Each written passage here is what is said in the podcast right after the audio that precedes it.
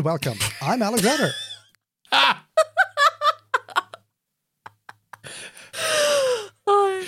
I'm Simon. And I am Heini.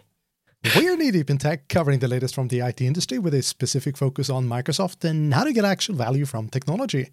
This is episode 215, recorded on January the 17th, 2023. It's 2023.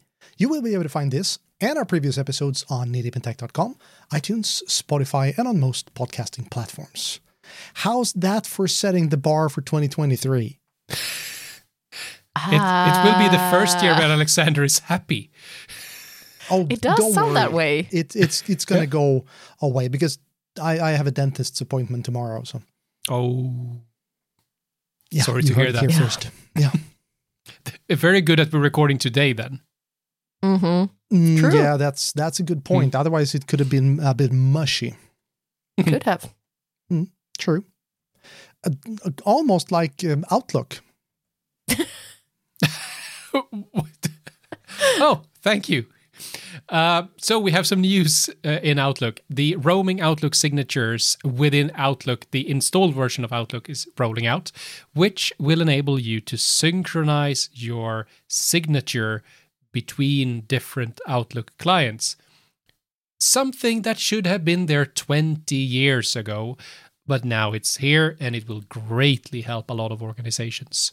I'm to- sure it's based off Cosmos DB, so it, it requires super high end powered in order to do this. But, Yeah, but it's now an E finally, E5 E5 feature. Probably. Yeah. You will also be able, and this is something I, I actually have tried to do already, uh, which haven't worked because people don't look at my calendar. They just assume I'm busy. You are now able, or will soon be able, to schedule bookable time in your calendar, which will be visible as bookable and which will be visible if you use Microsoft Bookings. So it will basically be a time slot in your calendar which looks occupied, but where others that are using bookings can schedule time in your calendar, which is something I I'm really looking forward to, and that will help me immensely. So Indeed. go Outlook. That sounds really convenient. it Yeah. does. Uh, something that isn't convenient is that a lot of people, unfortunately, have lost their jobs over the last weeks. Uh, we have the Cloud Software Group, which you might know as Citrix, uh, that actually cut 15% of all employees last week.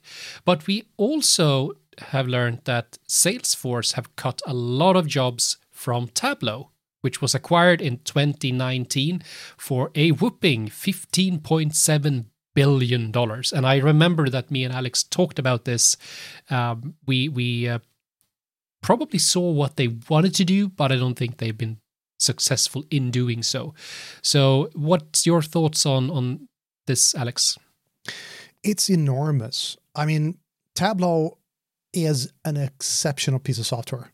Mhm. And in, in, in many ways, it's superior to parts of what Power BI can do. And it's Mhm. superior to what QlikView can do and, and superior to what Looker can do. Mhm. Uh, and essentially shooting the biggest uh, rival to Power BI in the foot, like they've done, is uh, I think this is going to have uh, serious repercussions on the market. And Power. BI has so much to gain from this. Uh, so I'm I'm curious to see what's going to happen. And then in, in considering um, cutting jobs, uh, I think it was two weeks ago, Amazon had 23,000 jobs Yeah. out. Mhm. And yesterday it was Wow. 294. So they, they had 23,000 job openings and now it's 294. Uh, wow. So Mm. yeah. So it, it's it's definitely happening. And I mean Microsoft has cut uh, people as well. Mhm. Yep. Interesting times ahead at the Mm. moment. Which kind of brings me to um, new te- new teams for features, uh, but it's actually the other way around. New features for teams. Makes sense, right? Someone had the brilliant idea of, of combining Power BI and Teams, Mhm. um, and I, I remember vividly the first time I heard that, and almost like thought, okay, someone had a bad idea, but it's actually a pretty good idea. It's it's all about getting Power BI reports and, and dashboards and stuff into Teams and kind of making Teams into this uh, data hub or, or mm-hmm. essentially business hub. This has been uh, updated. There are some new uh, collaboration experiences, and Lukasz Pawlowski, who's one of the, the PMs for this, is um, having a great uh, blog post about it. So go look at that if you are using uh, Teams and Power BI uh, in combination. There are two other blog posts that just came out, and I really like these kind of materials, if you will. Both of these that I'm going to talk about are from the Synapse Analytics blog. And one is structured streaming in Synapse Spark. And this is something that um, it's it's uh, all about handling real time real time data. Mm-hmm. Most people think about IoT streaming data in, in Spark. Spark is not necessarily suited for this out of the box, but with structured streaming, it's pretty darn good. The caveat is that you're going to need to run your Spark cluster essentially 24 7. Mm-hmm. So it's not necessarily cheap. But if you, you can stomach the cost, this is super powerful. Um, it's not real time per se. Technically, it's micro batching, but it's very close to the same thing. This is a um, walkthrough of how to set up streaming, uh, structured streaming in Synapse Spark, and some tips and tricks for uh, handling checkpoints and all those things in uh, in Python. So I really like it. It's a great starting point for for playing with this. And just a point that we actually talked about this in a previous episode with Simon Whiteley, uh, and yes. he kind of told that within Databricks, we can do some tricks where you don't have to have uh, the cluster on all the time. But yep. that is, of course, not available in Synapse Spark because that's pure Spark and not Databricks. But there are ways. So there, there are indeed ways. And most people think of Databricks when they think structured streaming. Question Is it expensive because it's an expensive service? Or is it ex- like what, what I'm trying to get to is if you have streaming data, especially from IoT, you're probably interested in having that data streamed to you 24 7. So, is this way of using the service more expensive? Or is it just that you have a requirement of having it running 24 7? Do you, do you see where I'm trying to get? I, I do. And the answer is the, the latter. You mm-hmm. just need to have your compute yeah. running constantly instead mm-hmm. of turning it on, doing a lot of stuff, heavy lifting, and shutting it down again. Mm-hmm. That's the most efficient way. Well, yeah. the most efficient way of running Spark is not running it at all. Uh, but uh, that generally does not give you what you're looking for. Uh, so, so that that's the thing. You need to mm-hmm. keep this running, even even though you might not need all the the power that Spark brings to the table. Uh, mm-hmm. You can mm-hmm. probably get away with a small-ish cluster, but it needs to be running 24 7. Mm-hmm. So it's it's going to make a dent in your, your wallet. Mm-hmm. Yep. I'm trying very hard not to say structured screaming because that's my experiences with this. It works fine for the most part, but it has some some caveats and some gotchas, and and Simon Whiteley is is the guy to talk to when it comes to that. The final blog post that I found uh, is a really interesting one. It's also on the Synapse Analytics blog, and it's about creating a serverless data warehouse. And serverless data warehouse is essentially a Azure Synapse where you don't have old school um, VMs. There are no VMs. You may or may not have actual uh, classical SQL and Azures. In this scenario, in this this example, it's all based off storage at a, a blob or a data lake layer and having pipelines for data copy or Azure Functions for doing more uh, complicated things. Or if you want to do it in a notebook, that's also fine.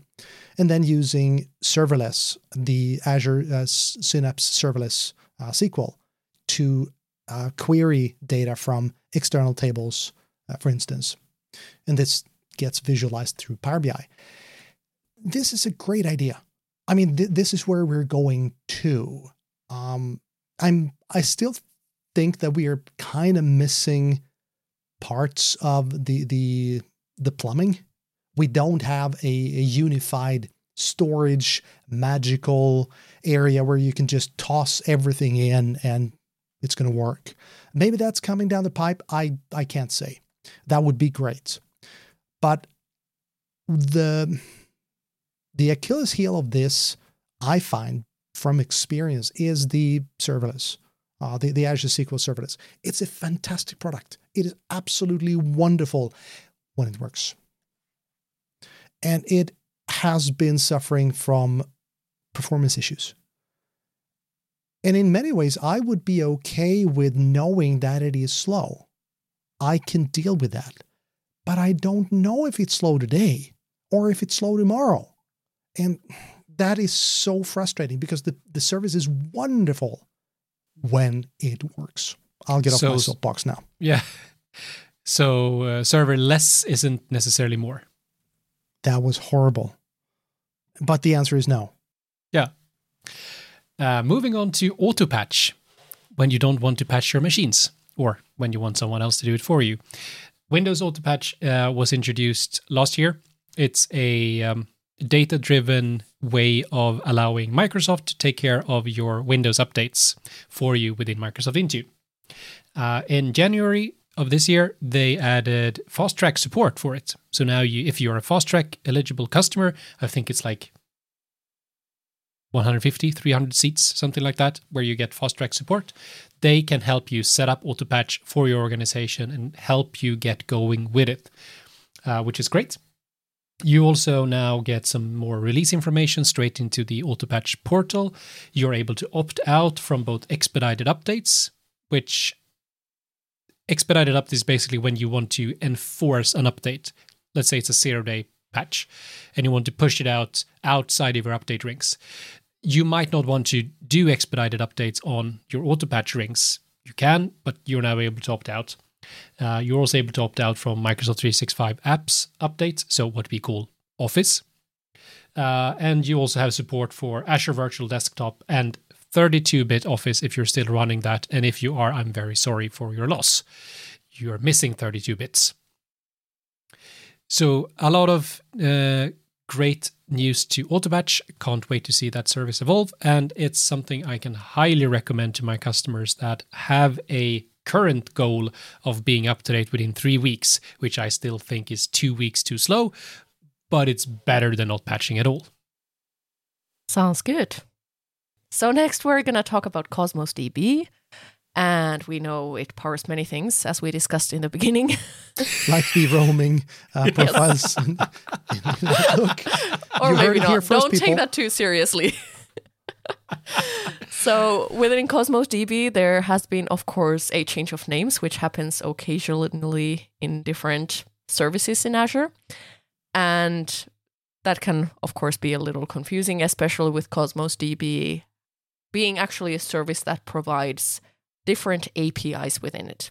And I think Cosmos DB has evolved so much that it has been confusing to call them APIs because those services can differ quite a lot from each other.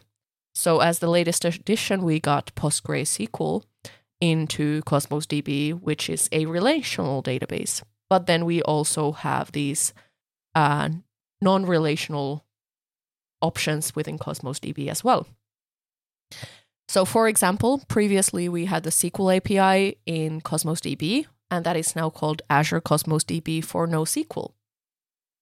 And the API for Mongo is now Azure Cosmos DB for MongoDB, and so forth. It's always Cosmos DB for something. So it is more this idea of like Cosmos DB is empowering these other uh, database uh, services that are already available. Of course, NoSQL is the native Cosmos DB uh, version, kind of that is not a separate service somewhere else that you could run. But most of these other ones are something that you could run outside of Cosmos DB as well. So it is like this Cosmos DB is empowering these different services. And I think this does make sense, except it's new naming again. and within Cosmos DB, there is, well, it's not really a Cosmos DB feature, I don't know, but it's related to Cosmos DB. Uh, we have in preview Azure Cosmos DB uh, Synapse link so that you can get the data to Azure Data Explorer.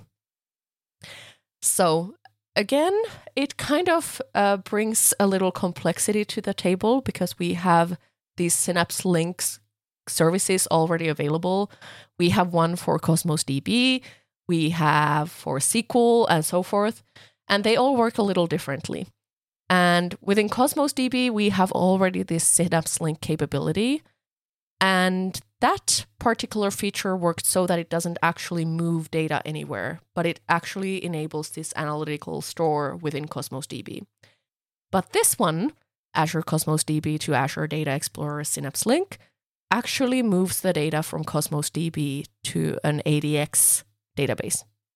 So, uh, but it is quite a, it is kind of one of those out of the box integrations that you can have in place and it does have really low latencies that it uh, offers. So if you do need to work with your data in Data Explorer, this could be a good option, but it's still in preview, so really no experience yet how it works in practice. The whole um, Cosmos DB and, and Synapse Link, I had this wonderful conversation with someone who's pretty well versed in Cosmos DB and mm-hmm. they had let's just say a not very happy experience with the synapse link for for um, synapse yeah because there's some restrictions well not only that and i mean restrictions are restrictions you can work around them if you know them but it's mm-hmm. more of a fundamental philosophical difference because the, the point of cosmos db in, in his view was that you don't need to worry that much about schema Yep. And that is fantastic if your, your workload looks like that. But as soon as you tack on the Synapse link for Synapse, then you need to conform yeah. to a schema. And if you didn't think of that from the start, it's easy to fall for the, the propaganda, if you will, uh, that Synapse Link is the bee's knees for analytical workloads on on uh, um, Cosmos. It can mm-hmm. come back and bite you. So, on to Event Hubs and how you can now capture data into Delta Lake format from Event Hubs. And this is a kind of a feature that has been in Event Hubs before. Uh, you've been able to capture data from Event Hubs into a data lake, but you haven't been able to affect what format that is. So it's just been the native format. But now you're able to actually capture the data from Event Hubs and specifying that uh, data from event hubs into data lake and specifying that you want this in Delta Lake format. And if you're not familiar with Delta Lake, uh, it is a format that is. Um, Simon is shaking his head frantically. Uh, it is a format that is based on the Parquet format, or kind of built on top of it, you could say. And it kind of takes out the issues or challenges that we have with Parquet, so with Parquet, you, for example, do not have ACID transactions. So if something fails in between, you can end up in a weird state. Whereas with Delta Lake, that brings the capability that it's able to kind of do that one transaction at one go. And if it succeeds, it goes through. If it doesn't, it rolls back. And there's a lot of other benefits as well. And I do see that there would be a benefit in, in being able to capture the data in Delta Lake format, but I know Alexander has opinions. I do. And funnily enough, not on the fact that you can sync stuff into Delta. And I mean, Delta is is prevalent. Delta is is the name of the game. If you have stock yeah. in Delta, you're going to be rich unless Delta uh, happens to be open source, which it is. Now, what I have opinions on is the the new no code editor and ah I should have guessed. Analytics. I'm sorry to say, but it sucks because yeah. it simply doesn't work. Yeah. I, I do have to agree. I'm sorry. I've, I've been playing a lot with Debezium, and that involves running uh, Stream Analytics. And it is so easy to go into Event Hubs, click write and go, yeah, I want to have a stream analytics job. The thing is, you cannot create a sink from there. So you need to save the darn thing as a stream analytics job, go back to stream analytics, open that in the editor, and then you can actually get stuff done. So it's a good idea, but I think that it needs to go back to development for a bit. Yeah. I'm, I'm done ranting now. You, you were happy for All right. 17 days, 19 hours, and 52 minutes. Yes. And then Welcome back. the no code editor. came. exactly. Oh, damn. I'm sorry. I should have skipped this one. but how do we recover from this, Simon? Oh, nicely done. Uh, I would say that a lot of people were ranting, as Alexander were this weekend, because Microsoft decided to release a um, update to Defender for Endpoint last Friday, on Friday the thirteenth, which broke or it include it started false positives if you had a particular uh, attack surface reduction rule for uh, macros in Office. If you happen to have that rule turned on, which a lot of you that are listening should, uh, all or many of your shortcuts were deleted because it started to think that LNK .lnk files uh, were bad. So it deleted shortcuts. And we all know what happens when you take away a user's shortcuts. You're, you're going to hear So- about it. Yeah. So Microsoft have released a couple of and, and the community built a ton of tools as well. Microsoft have released tools to get the shortcuts back, but it's of course sparked a huge discussion on why don't Microsoft test this? How could they miss it? All of those things, Mm. uh, which we have spoken about previously. We can probably revisit that at some t- point. Uh, but if you were part of the ASR Armageddon, there are help to be found. That is hopeful. Yeah, and I still think that you should patch as quickly as you can. Because yes, this broke it for a lot of organization. I understand if a lot of IT professionals had to work across the weekend to to make it right. But again, it doesn't happen very often and to have that rule set in place and to update as soon as you can is always advisable. I mean, shit happens, Yeah. and the the consequences is probably going to be bigger if you do not patch. Yes. But I, I fully understand how painful it is for users when all of their shortcuts disappear. I might have done that. or actually, a former colleague of mine and Alexander's happened to delete every single shortcut at a government agency once, and I had to reinstate them. That was a fun day. I hope you're listening, Sounds Daniel. very fun. Uh, speaking about something that might not be as funny, but well as important. So the backstory of this is that uh, I, during the the holiday season or the holiday weeks, uh, were browsing LinkedIn as I as you do, uh, and I came across a post by a, a relatively big LinkedIn author, uh, and I saw that a person that works for one of a partner for the company I work for uh, left a very racist comment to that post. That in turn made me think a lot. So, how should I react? Should I reach out?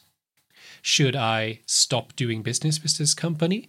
Uh, and a lot of those things. Because to me, you are to some extent representing the company you work for on LinkedIn. You might not represent their views and they might be completely different from the views the company has and, and all of that, but you are still on LinkedIn, in my opinion, to be a representative for the company that you work for. Then uh, a couple of days later, I went for lunch with Alex and I asked him about this. What what what should you do and how should you behave? And you at the start were very skeptical. Are you really representing your employer on LinkedIn? And that sparked a discussion, which we will continue now. So so in my opinion, on LinkedIn, it should be a professional network. Most people that are on LinkedIn are there to either consume content from other within the industry, where it's of course important where you work to look at the if you're like a good source or not. Uh, and and a lot of people are there to market their brands or their employers or their services. That's how I see it. That's why I have a very strict policy on what I post on LinkedIn and what I post on Twitter. So that's my view on LinkedIn. You are a representative for your employer, but you may not represent their views and vice versa. So, my view um, here, and as you said, th- this was one of those things that I had an instant thought about. And mm-hmm. as soon as I started thinking about it, I realized, whoa, this is a really interesting topic. And I need to backtrack my my my answer. I need to think about this, which I've done and I still haven't really come up with mm-hmm. the, the, definite answer. But the way I, I see things is that social media is a plague. Uh, I have literally nothing positive to say about social media. That's just the way I think. Um, there, there are um, definite upsides to especially Twitter for me personally, because that's where I, I get to mm-hmm. read a lot of the, the news items. I think LinkedIn is horrible. Uh, but apart from that, that that is not the discussion today. The whole idea of social media being uh, representative of a company. This may be me being old. I I really can't. I, I can't connect the dots in my head. I understand what you're saying, but it doesn't feel that way. Again, that's that's me. Mm-hmm. Having thought about it a bit more, I think that people should behave in in a professional manner mm-hmm. everywhere. And you say that LinkedIn is a professional network. Uh, to counter that, I'm going to go ahead and say ask any woman on LinkedIn. Mm-hmm. I, I I would struggle to find a single woman that has not been uh, propositioned on LinkedIn just out of the blue. So mm-hmm. that's an issue with social media. I haven't yet. So what's what's the All difference right. in in your view then, Simon, between um, LinkedIn and and Facebook? I, I would say that it's the intention of the platform. I do agree that we see more and more things on LinkedIn that, in my opinion, should belong on Facebook. Fair enough. So so it's the it's the intent. Exactly. It's the intent of the platform. It's built for that. It's it's customizable in that extent. It, it's not there to be, in my opinion, again, something other than a professional network, and that's how I see it. Now, as you say, like horrible things happen on LinkedIn as well as any other platform. I think that's a, a problem with humanity more than social media. Uh, but but that's that's, that's where we true. are. Yeah. so yeah, so it's the intention of the platform, and if people then starts to destroy the platform, you will see what happens. It's the same with planet Earth. It had good intentions, and then humanity stepped in. I was about to say Twitter. yeah. but yeah, I, I, I hear you, and I'm super curious to hear uh, what what Heini's view on this. Yeah, uh, it's good you gave me a little bit of thinking time that I could try to gather some thoughts about this because it's not quite as straightforward as you'd kind of think initially. Which we found um, out. Yeah. For me, it comes down to like if you do post something, will people, whether you are representing the company officially or not, will people still link you to where you work? You know, in their minds. Mm-hmm. And I think with LinkedIn, that is very much the case because it is a professional network. So even though you are not really like there's no official thing that you're representing your company. But if you say something, as was in Simon's case, that you associate with that with the company as well, because that does happen for people, then in a sense you are also responsible to make sure that whatever you say on LinkedIn doesn't hurt the company either. Mm-hmm. So, in a way, I feel like within LinkedIn, you're kind of representing yourself. You might even be like representing user groups if you're organizing those and you know you associate with those, or what whatever other groups might be there, but also your company. If you associate to that them in some way, and even if you don't associate to them so much on LinkedIn, but if people know you work there, mm-hmm. if you do say something LinkedIn has that this kind of connotation of it is a professional platform. So people will then start wondering like is this is this like what what is this what to do and so forth so i think that's and and, and that that brings the question of of policing because mm-hmm. I'm, I'm thinking you're you're coming to that simon this specific company that this guy works for should they step in should they have an opinion on what he posts on social media maybe or probably outside of working hours is mm-hmm. he representing the company in that way? Should he be held accountable? Mm-hmm. I'm, I'm thinking you're you're going in that direction. I, am going in a lot of directions because it it really made me think, and I think your point, Heini, first is fantastic. You're also representing a user group, a community. You're representing other things, which might be the same case on on Twitter because there you are usually your community self. But I do think that's a very valid point that you're representing uh, other things. In terms of policing, I think that that is very very challenging mm-hmm. because I do think, and and we have seen examples of that in in Swedish politics as well, that you are possibly hurting your company by not having views, but sharing views in a context where it can be uh, connected to your employer. I doubt that that would hold in court. Well, it, it holds up in the court of public opinion. Yeah, exactly, but not not in a legal one. No, and uh, that uh, doesn't I, matter. No, so so I, I do think that I'm still struggling with this but it's not easy. And I, I unfortunately it's also so that if I were to stop doing business and, and reporting people that have views that I see as inhumane, I couldn't work with many companies. And that's just the sad truth. So I, I, think that that's my view on it, and I think we'll also, before we we end this focus segment, I would also like to take some other examples of where this might be applicable. So we'll get back to speaking uh, and and things later on. But um, in terms of how how would you behave, or how, how would you think in in a similar situation? I'd argue that's called the slippery slope argument. Mm-hmm. You can always argue that, well, there's always going to be a bad apple. Yeah.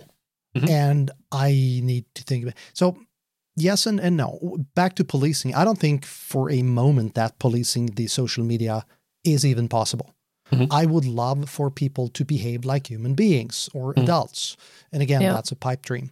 But having said that, it, it comes down to implicit condoning. Will the company be seen as implicitly condoning his behavior or not?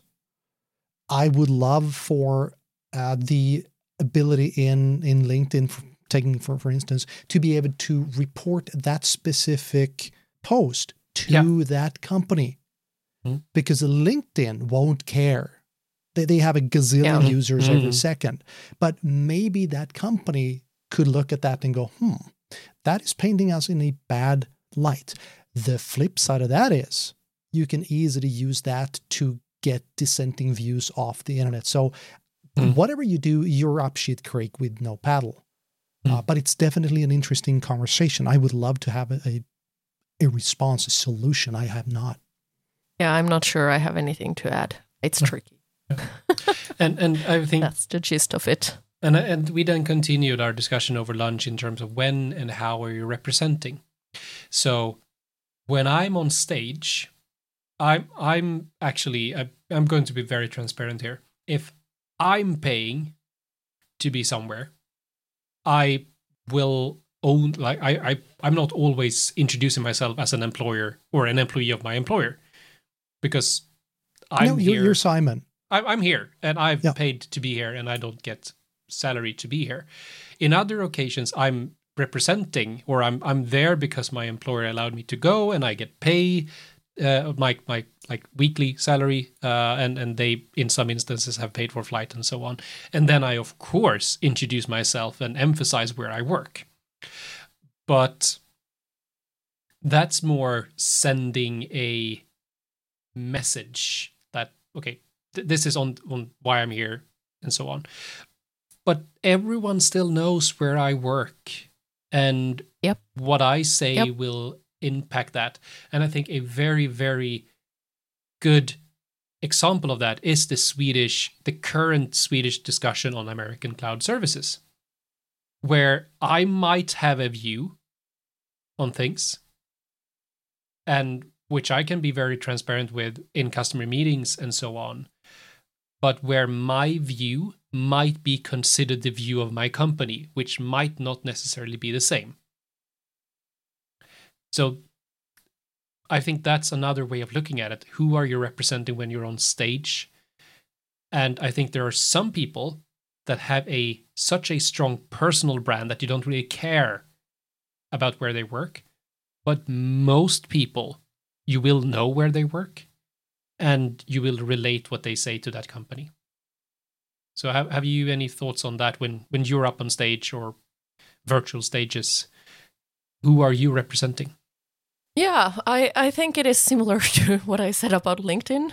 Mhm. You kind of represent everything you get associated with, whether you get associated with that in that particular event Mhm. or in other contexts.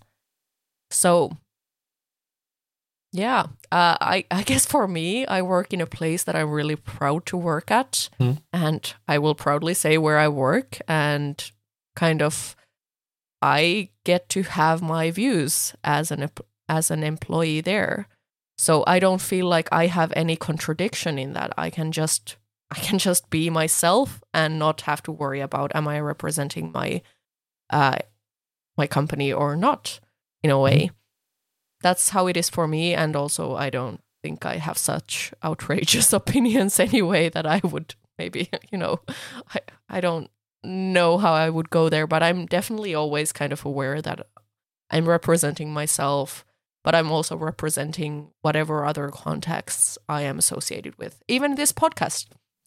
And, and that that's a good point. And it doesn't really matter if I specifically say this is my opinion. It may or may not be shared by my employer. It Mhm. doesn't really matter. No. I have an opinion. I work for the company that I work for.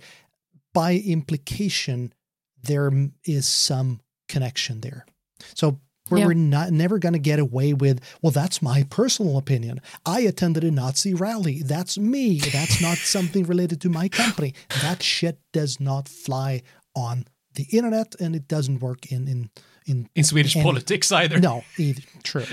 But you you mentioned one thing, Simon, when we were uh, having dinner, uh, having lunch, where we did not agree, and Mhm. that was the the way of, of striping cars, put, Mhm. putting stickers, huge stickers on cars. Mhm.